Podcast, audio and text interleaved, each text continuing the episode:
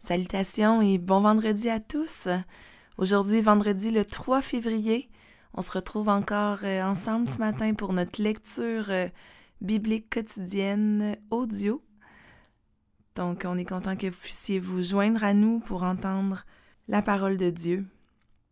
Alors, c'est Maxime qui est avec vous encore ce matin, toujours prise avec un mal de gorge, donc vous excuserez euh, la voix un peu rauque. On fait ce qu'on peut.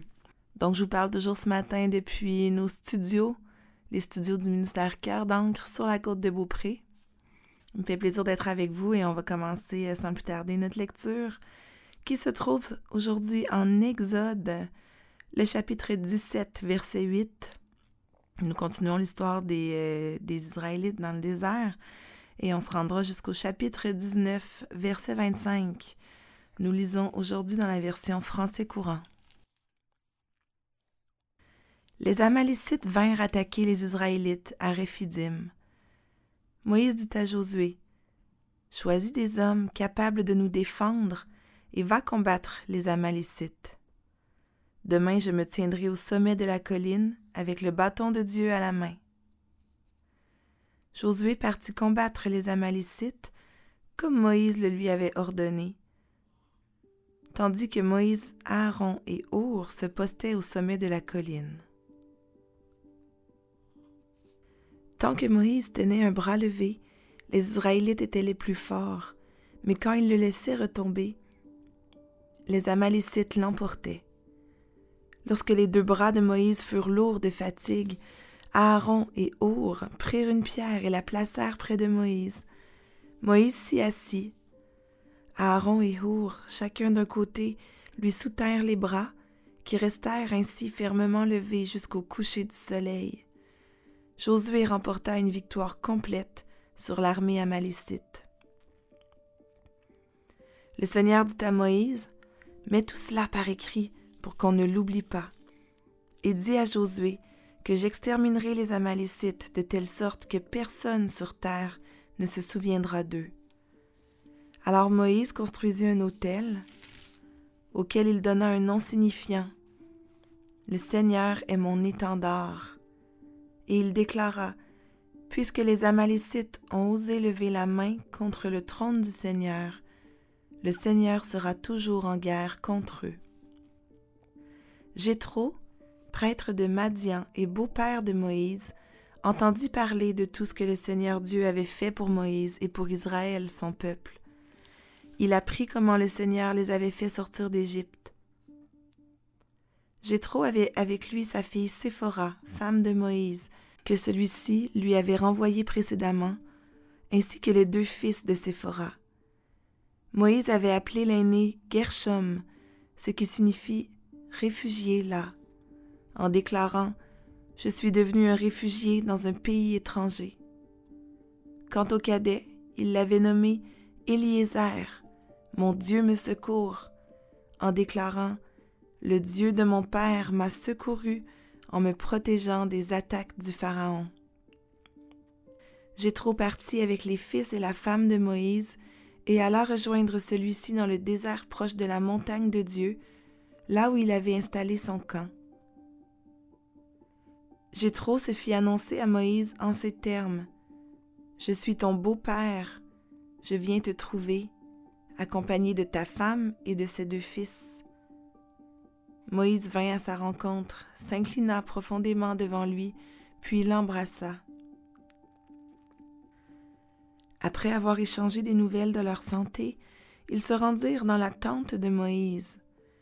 Moïse raconta à son beau-père comment le Seigneur avait traité le Pharaon et les Égyptiens à cause d'Israël et comment il avait délivré le peuple des difficultés rencontrées en chemin.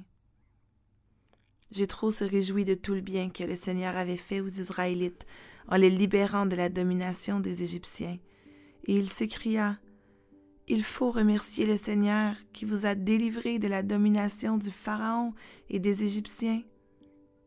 Je reconnais maintenant que le Seigneur est plus grand que tous les autres dieux. Il l'a montré lorsque les Égyptiens tyrannisaient les Israélites. Jétro offrit à Dieu un sacrifice complet et des sacrifices de communion. Alors Aaron et tous les anciens d'Israël vinrent prendre part au repas sacré en compagnie du beau-père de Moïse.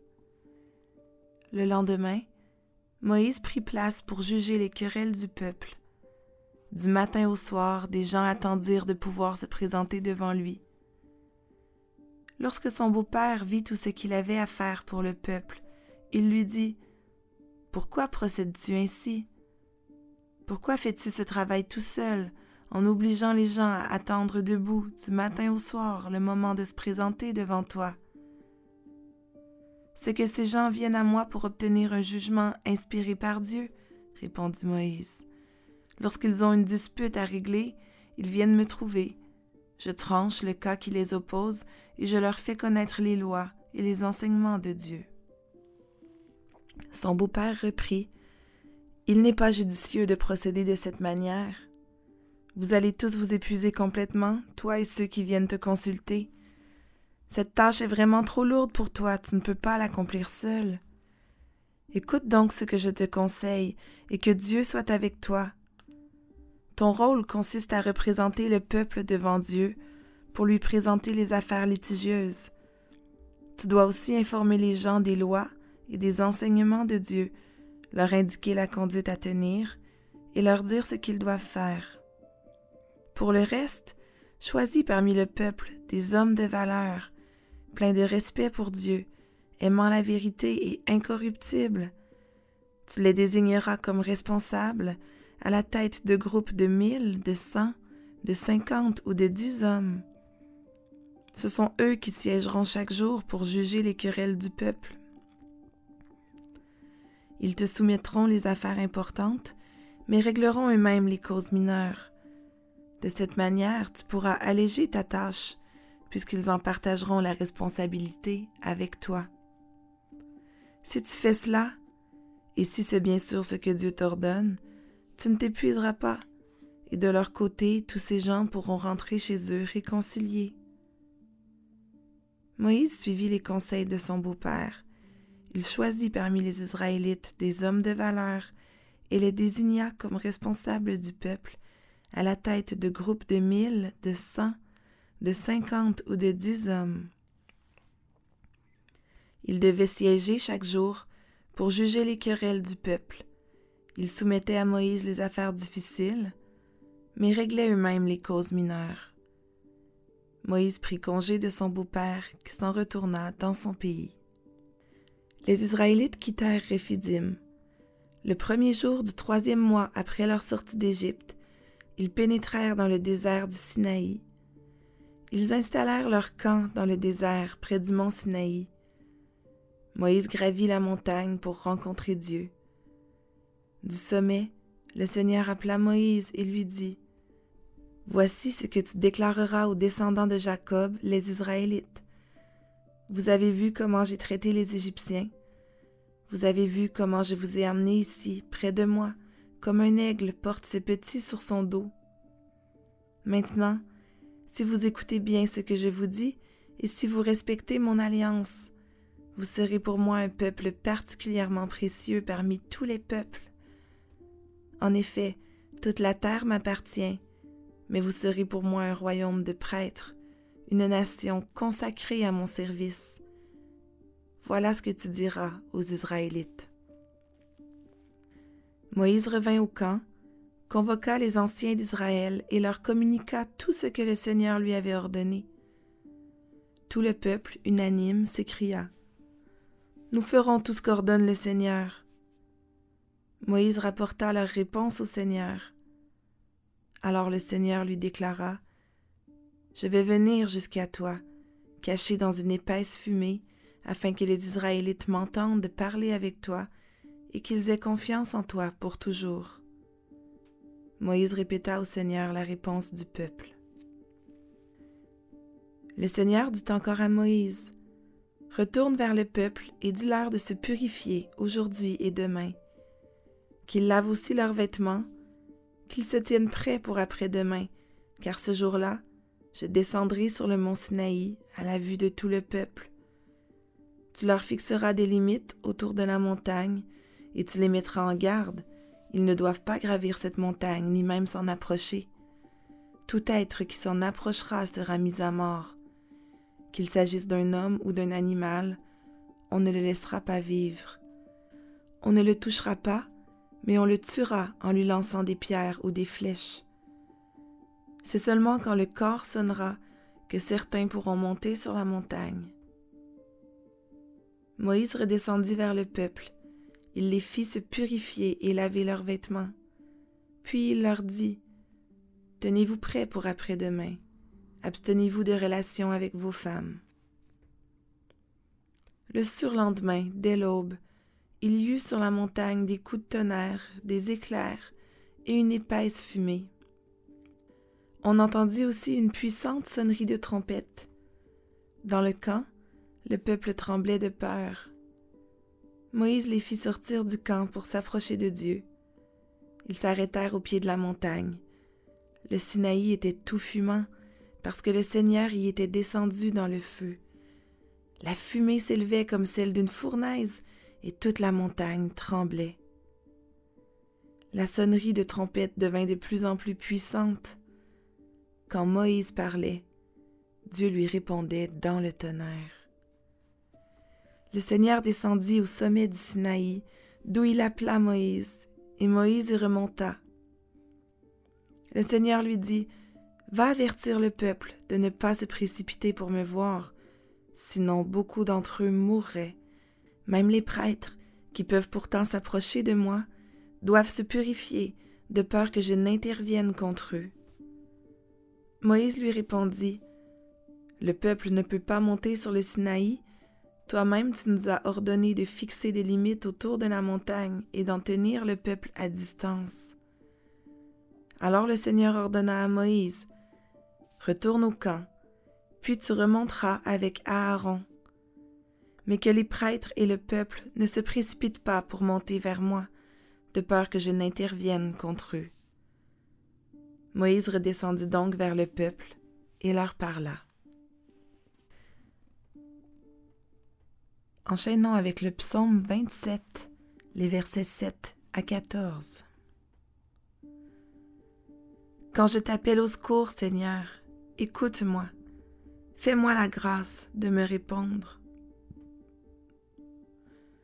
Je réfléchis à ce que tu as dit. Tournez-vous vers moi. Eh bien, Seigneur, je me tourne vers toi. Ne te détourne pas de moi, ne me repousse pas avec colère, toi qui m'as secouru.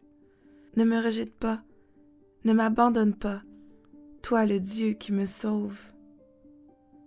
Si mon père et ma mère m'abandonnaient, toi, Seigneur, tu me recueillerais. Seigneur, montre-moi la voie que tu me traces. À cause de mes adversaires, dirige-moi sur un chemin sans obstacle. Ne me laisse pas tomber entre leurs griffes, car de faux témoins m'accusent et cherchent à m'intimider. Que deviendrais-je si je n'avais pas l'assurance de voir la bonté du Seigneur sur cette terre où nous vivons? Compte patiemment sur le Seigneur. Ressaisis-toi, reprends courage. Oui, compte patiemment sur le Seigneur. Nous lisons maintenant dans le livre des Proverbes au chapitre 4, les versets 24 et 25. Ne laisse pas ta langue être fausse, ni tes lèvres prononcer des paroles trompeuses. Que tes yeux fixent les gens bien en face. Regarde droit devant toi, avec franchise. Et nous terminons notre lecture d'aujourd'hui, toujours dans la version français courant, dans la deuxième épître de Pierre au chapitre 3, les versets 1 à 18. Mes chers amis, voici déjà la seconde lettre que je vous écris. Dans l'une et l'autre, j'ai voulu éveiller en votre esprit des pensées saines par tout ce que je vous y rappelle. Je désire que vous vous souveniez des paroles prononcées autrefois par les saints prophètes et du commandement du Seigneur et Sauveur transmis par vos apôtres. Sachez avant tout que, dans les derniers jours, apparaîtront des gens qui vivront selon leurs propres désirs.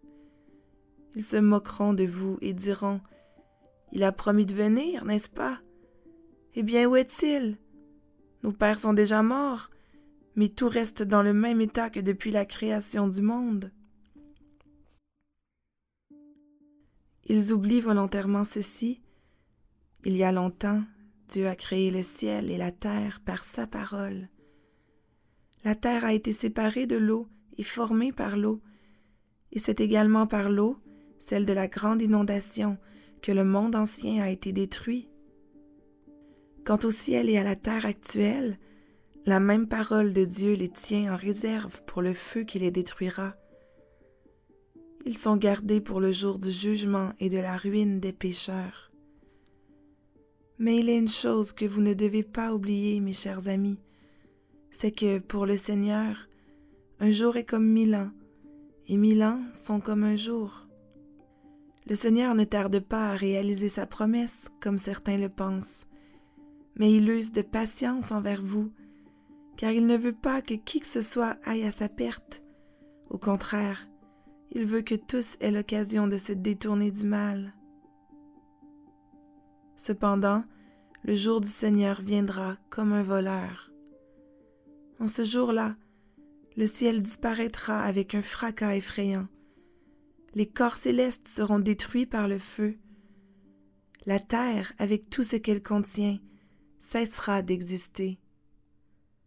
Puisque tout va disparaître de cette façon, comprenez bien ce que vous devez faire. Il faut que votre conduite soit sainte et marquée par l'attachement à Dieu. Vous devez attendre le jour de Dieu en faisant tous vos efforts pour qu'il puisse venir bientôt. Ce sera le jour où le ciel sera détruit par le feu et où les corps célestes se fondront dans la chaleur des flammes. Mais Dieu a promis un nouveau ciel et une nouvelle terre où la justice habitera, et voilà ce que nous attendons. C'est pourquoi, mes chers amis, en attendant ce jour, faites tous vos efforts pour être purs et irréprochables aux yeux de Dieu et pour être en paix avec lui. Considérez que la patience de notre Seigneur vous offre l'occasion d'être sauvés, ainsi que notre cher frère Paul vous l'a écrit avec la sagesse que Dieu lui a donnée. C'est ce qu'il a écrit dans toutes les lettres où il parle de ce sujet. Il s'y trouve des passages difficiles à comprendre, des gens ignorants et instables en déforment le sens, comme ils le font d'ailleurs avec d'autres parties des Écritures. Ils causent ainsi leur propre ruine. Quant à vous, mes chers amis, vous êtes maintenant avertis. Prenez donc garde, ne vous laissez pas égarer par les erreurs de gens sans scrupules et n'allez pas perdre la position solide qui est la vôtre mais continuez à progresser dans la grâce et la connaissance de notre Seigneur et Sauveur Jésus-Christ. À lui soit la gloire, maintenant et pour toujours. Amen. Prions ensemble. Père éternel, c'est toi qui as placé les fondements de la terre. C'est toi qui as créé le ciel et la terre par ta parole.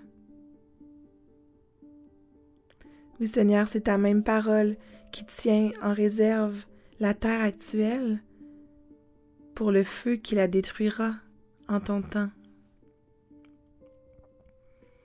Seigneur, pour toi, un jour, c'est comme mille ans, mille ans, c'est comme un jour. Merci parce que tu uses de patience envers nous, afin que personne n'aille à sa perte, mais qu'on puisse avoir l'occasion de se détourner du mal. Oui Seigneur Dieu, merci parce que tu es notre roi, parce que tu es notre sauveur.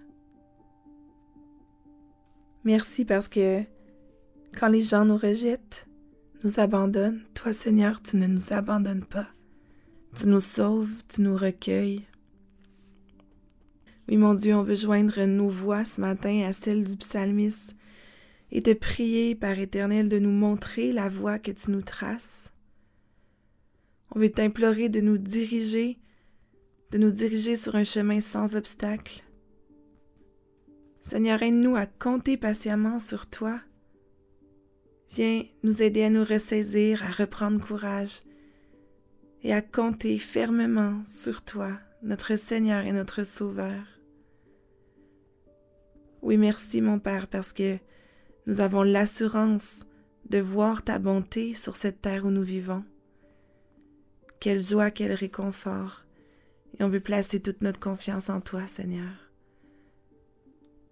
On te prie que tu bénisses notre journée d'aujourd'hui, que tu sois avec nous dans, dans nos déplacements, dans ce qu'on fait, Seigneur, dans notre travail, dans nos temps avec nos, nos enfants, s'il y a lieu, avec nos amis. Seigneur, que tu puisses être glorifié dans nos paroles, dans nos gestes, dans nos actions. Aujourd'hui, Seigneur, que tu puisses bénir les œuvres de nos mains, qu'on veut faire pour toi et pour ta gloire. Seigneur, je veux te prier pour chaque personne qui nous écoute ce matin. Tu connais les épreuves, les difficultés de chacun. Seigneur, puisses-tu agir, puisses-tu euh, venir nous délivrer dans les moments de détresse, puisses-tu venir apaiser, consoler, réconforter?